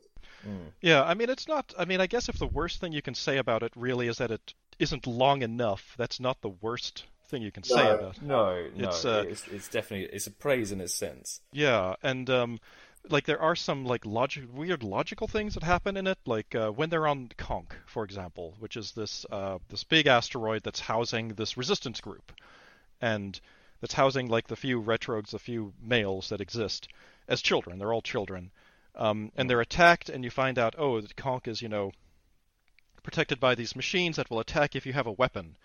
And they all find this out, and then later on, they're being attacked by, I guess it was the West Side Solenoids, Yes, yeah. and um, then uh, Lufy goes out and starts fighting with them. And Lufy knows that they're going to attack her if she has a weapon, because she's gone through this already, but still is running around with a weapon. Like, I, I don't understand this. She knows this. Yeah. Yeah, it is. It's some weird choices. Yeah, but Very weird choices. yeah, but I, I, I think I'm a bit softer on it now. Like, it feels like it was a good try. Like you you Mm. tr- you tried. It wasn't. It's not awful. I I just wish Yeah. that there could have been more of it, and um, it could have been you know spread out a bit more. Yeah, yeah. It could have been great. I think that's what angers me about it. Yeah, Like, yeah, it's it's not so much angers. It's more just disappointing, like pacing because of its shortness. And that, yeah, and what you said is totally correct. It's not it's not a disservice No, that it's that we're, complaining about it's being too short. because it's still got those strong Cold War parallels. Um, even though the Cold War had ended, whatever, six years prior um, to this being made. Um, one of the things I quite like about it, it still it still has that sort of allegory to it. Is um, you know, Catty was hiding this terrible weapon, the, the antimatter gun, because she knew how terrible it was. Um, and it's a you know that's a similar parallel to um, Oppenheimer's reaction when the first nuclear weapon was tested. You know, he was like horrified at what he created. You know, this extreme weapon of mass destruction, and he, you know, he became an sort of an anti-nuclear weapon sort of activist. Um, not long after he created the weapon, and there, you know, there's that there's a very small parallel to it, which I thought was quite interesting. And again, it's a great little idea that was just needed a few episodes to really expand upon. I- in I'd fact, to see the backstory when Catty and her team developed that weapon. Right, and in fact, I, I, to to go on that, I think there's even is even stronger parallel because I mean, as we said, they're called the East and the West this time. Yes, Um, yeah, Like it's, I mean, there's no East and West in space, so that's this you know manufactured sort of thing. But yeah, yeah, I, uh, I, yeah, I, I, just, I wish that there would have been more. Like it ends. I shouldn't say it ends inconclusively. It ends very conclusively. It just ends very abruptly. I think. Um, yeah. I thought it was a to be like yeah like the the ending is you know they they managed to destroy Pfizer on her antimatter gun which for some reason she and all of her clones are on this antimatter gun. I don't Yeah. know. That must just be for story convenience cuz why would you do that? And Yeah, exactly. It's like, well, I've got backups and they're all here. they're I keep them all here. Like 321 folks. 321 backup scheme. So keep your backups off site your Yeah. backups of yourself off site and you know as soon as she explodes like suddenly the war is over? Like what that's yeah, I know. Yeah. yeah Yeah, so you, yeah, and it's like it doesn't even like attempt to show. Even if there was a eulogy at the end that had like these, you know, still frames about dismantling, you know, the two hundred years of discontent against the East and West, and you know, it showed. You know, Yeah. peace amendments and things like that. Like oh, even that, I feel would have tied it a little bit nicer. And to to the musical score, I would have been like, "Ah, this is nice." yeah Ella's But just it, it yeah kind of just like cuts it short and goes, and it all was well. And you're Yeah. like, "What? No, what?" the portraits pop the up and it's like you know Ella's started a, a coffee shop and now sings you know karaoke on Wednesday nights They And- they they all saw the first sunset and they were thinking, and they all thought, "Wow, peace on earth." Yeah, Well, it's the, like the thing is, is um, that when they actually they ended up on Earth, they're still talking about the East and West Side forces in space, and it's like, well, you've not conclusively wrapped up what actually was the resolution of the war. It's just you've made it to Earth and you've defeated Pfizer, but well literally all they did was they did they destroyed this huge weapon and yes, exactly. and they did supposedly like expose that you know they all come from the same factory but there isn't any time for this to be processed and Yeah. so yeah it's it's ju- it seems like yeah like I would I would agree that and it's by rights. yeah Yeah, sorry, carry on. no I would I would agree with what you said in that it's feels like this very very good story that's just kind of told a bit limper than it should be Yeah, yeah. it's lose. And it's like by all rights, we don't know. You know, with all this talk of like join the council and things like that, we don't know if the council still exists or if it doesn't. And if Yeah. we're to assume that it doesn't because they were all on that ship, what if if so many of these people and uh, these solenoids uh, are you know replaceable because there's so many born every second? What makes them so special in keeping X alive? And you know, I don't, yeah, I don't know. There's a lot of unanswered questions that I feel like could be explored. Um, why some are more special than others? Um, but yeah, it's it's a shame it didn't really have a chance. Yeah. it's sad because this is the last Gall Force that was ever been made and probably will ever be made. Um, yeah, definitely. Like it's It is a it's shame. it's a shame because uh, I feel like Gall Force is one of those things that's perfectly ripe for a reboot now. I mean, we're now on 20 years since 25 Yes. years since Yeah, yeah, last Gall Force? About that much, and I, I would be interested in seeing what they could do with a reboot. Um, yeah, definitely. Doesn't take away the fact that I still have my other stuff. So No. Yeah. Well, you heard it here first, folks. 2021 Wacky Gall Force races. wacky, I would I would be uh, right there. Yeah, me too. yeah. yeah, I mean, to wrap the, re- the, the review up, there's a lot I quite like about it. Like I said, I like the first and last episodes quite a lot. I did enjoy it. You know, personally, I quite like the character designs and a lot of the artwork. There's some great shots in this in episode four where the conch is moving past the moon. Um, there's a great sense of scale, and, when the antimatter gun's in front of the Earth, this really great really well framed shots. You know, I, I would recommend this to people. I, you know, I, I got a lot of enjoyment out of watching this. It's not perfect by any stretch of the imagination, and I don't think it's really a patch on the Stardust arc from the late eighties, but I still enjoyed it. I, still give this a seven out of ten. It's that kind of level. It's a bit. It's not great, but it's above average. Yeah, I can't hate it. It feels like um, it feels like a, a good try, and so I'm Yeah. actually kind of there with you in that it's a show that has got some really great moments and really great elements. Like I like I said, I love the soundtrack. Don't know if I like the character designs, but some of the animation's really good. Some of the design is really good. So I would be right there with you. I'd give it a seven. Uh, I think it's got all the ingredients to be something great, but somewhere along the line, it kind of lost its its purpose. It kind of the horizon was never met, um, Yeah. and it's just an unfortunate end creation. Uh, I do think all of the all of the stuff you can't really disagree with, like the animation uh, quality, the fights in space are interesting. They're fun to look at. Sound design's great. The characters, voice acting is great. It all the ingredients are there, but it does not hit the mark, and I give it a six out of ten. Yeah. Yeah, fair enough. Yeah. I mean, one final thing I want to talk about this um, is I'm just curious to why CPM never licensed it. In 1996, yeah, I wonder. Probably because there's no, like, the stuff that they were into was like very violent and sexual work of some of some sort, and this doesn't really have either. yeah. Very reserved. I mean, it's it is the first Gall Force where you see like a potential relationship between the girls, but it's Mm. you know a very meant to be a very like awkward relationship because it's you know Pfizer the leader of the West you know going after one of her subordinates. So Yes, yeah, with, with Elsa, yeah. right, but yeah, nothing ever goes beyond that, so it's not hyper violent or super sexual. Out, as you said, this was one of the last things made by Artmic, and I wonder if them going bust created some barrier to. It might have been a yeah, it might have been a rights issue, or maybe they were just asking for like crazy amounts of money.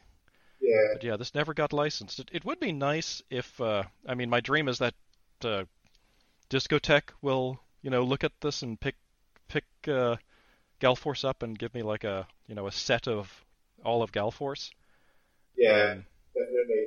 yeah. And on Blu-ray as well, because I think like that original art would just look beautiful on the Blu-ray. Yeah, it would look very nice because I do have my old DVDs of it, but those uh, all of those are quite old now. Mm. That's what surprised me is the fact that CPM still released this on DVD.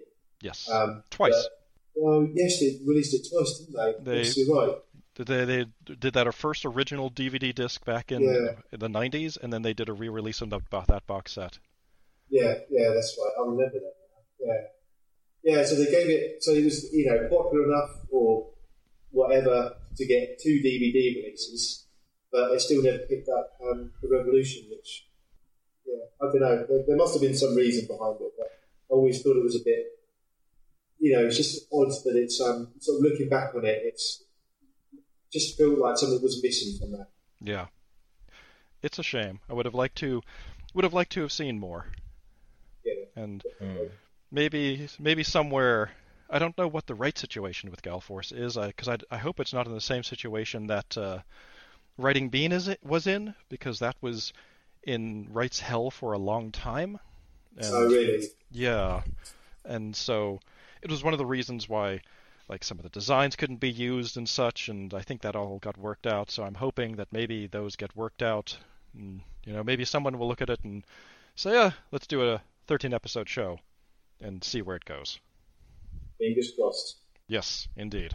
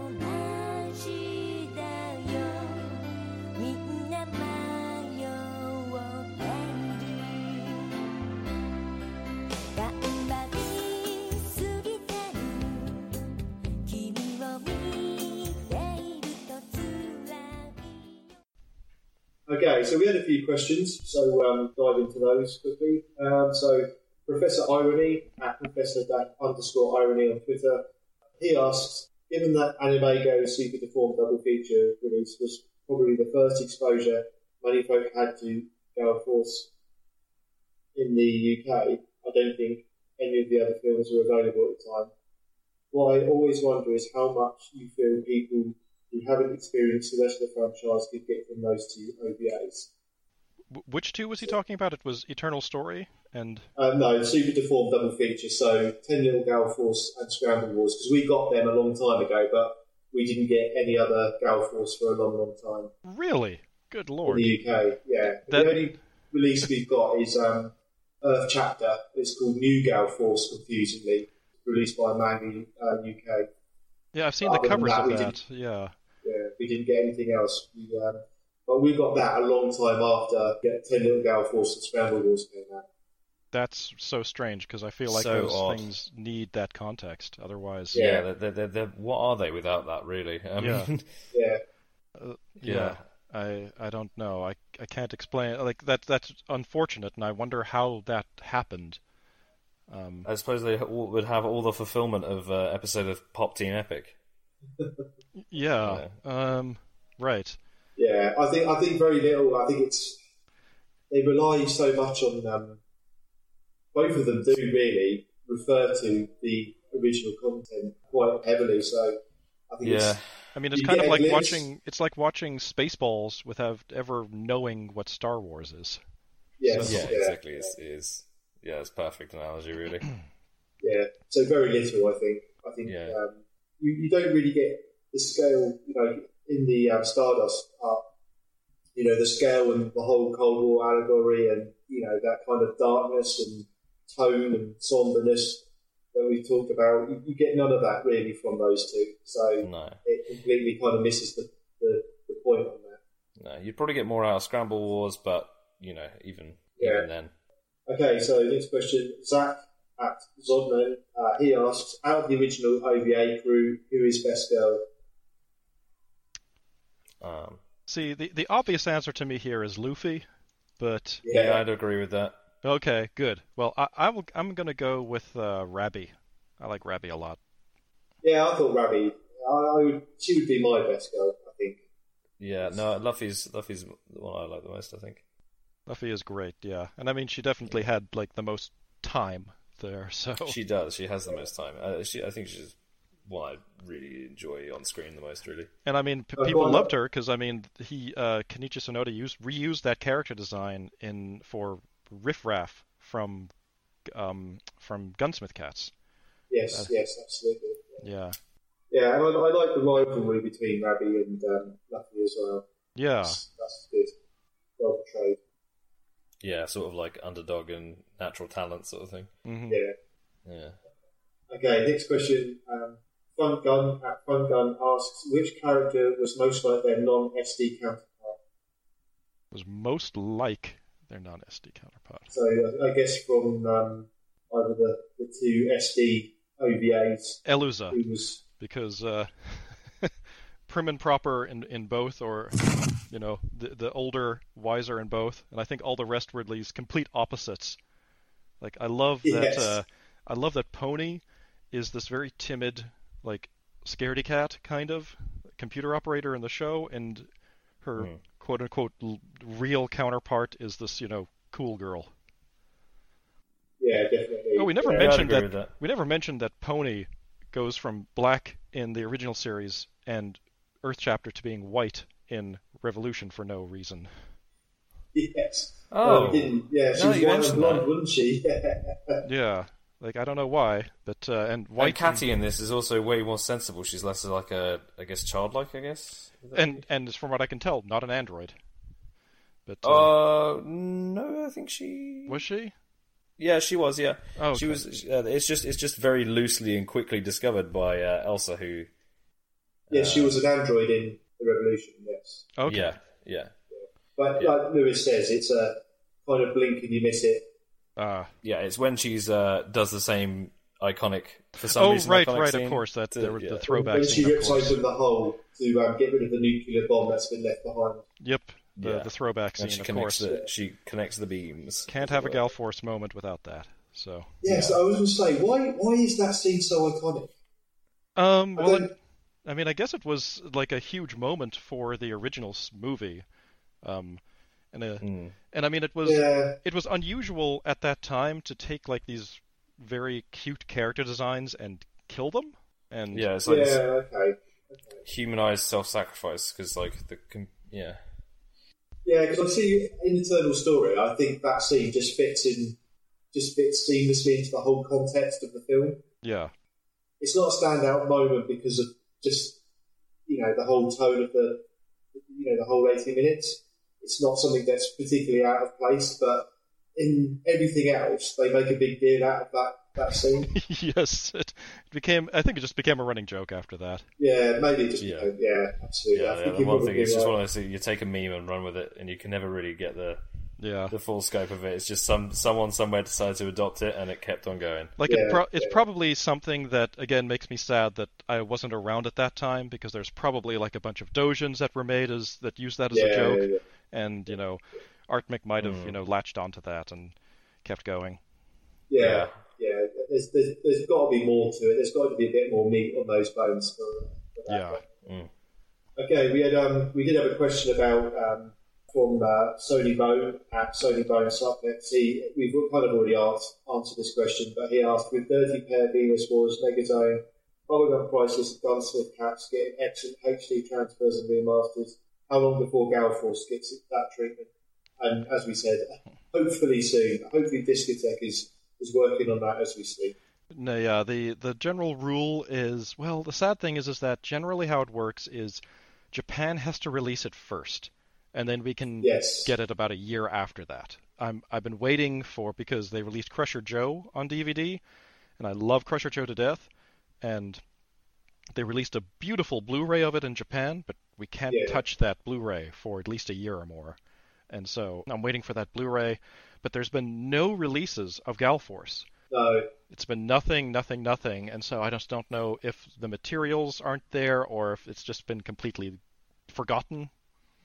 So Yeah, so I wouldn't be surprised if it's just something that's a bit forgotten. Because I'm still waiting for um, a Blu-ray release of uh, Detonator Orgun, yeah, because that's my favourite anime of all time. That is, and I desperately, desperately, Masami Obari, he's constantly sort of hinting on Twitter when when will I get to work on a Blu-ray of Detonator Orgun? And I'm like, yes, yes, I want that Blu-ray. I want that Blu-ray. That would be great. I'd I'd be right there for that. I'm, I'm hoping because um, Bandai and Zeorymer have got Blu-ray releases in Japan, so Oh, Dangaio does? yeah, yeah, but only the first two episodes because the masters of episode three have been lost.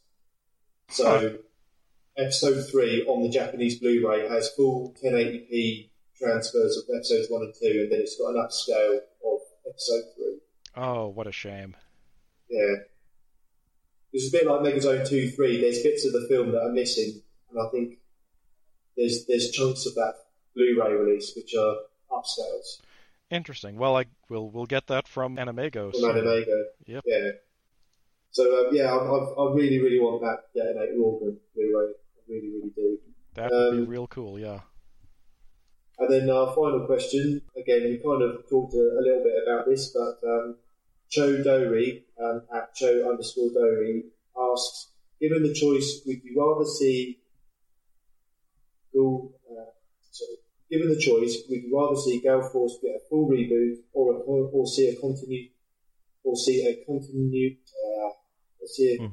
continuation of the original OVA series despite the time since the last production?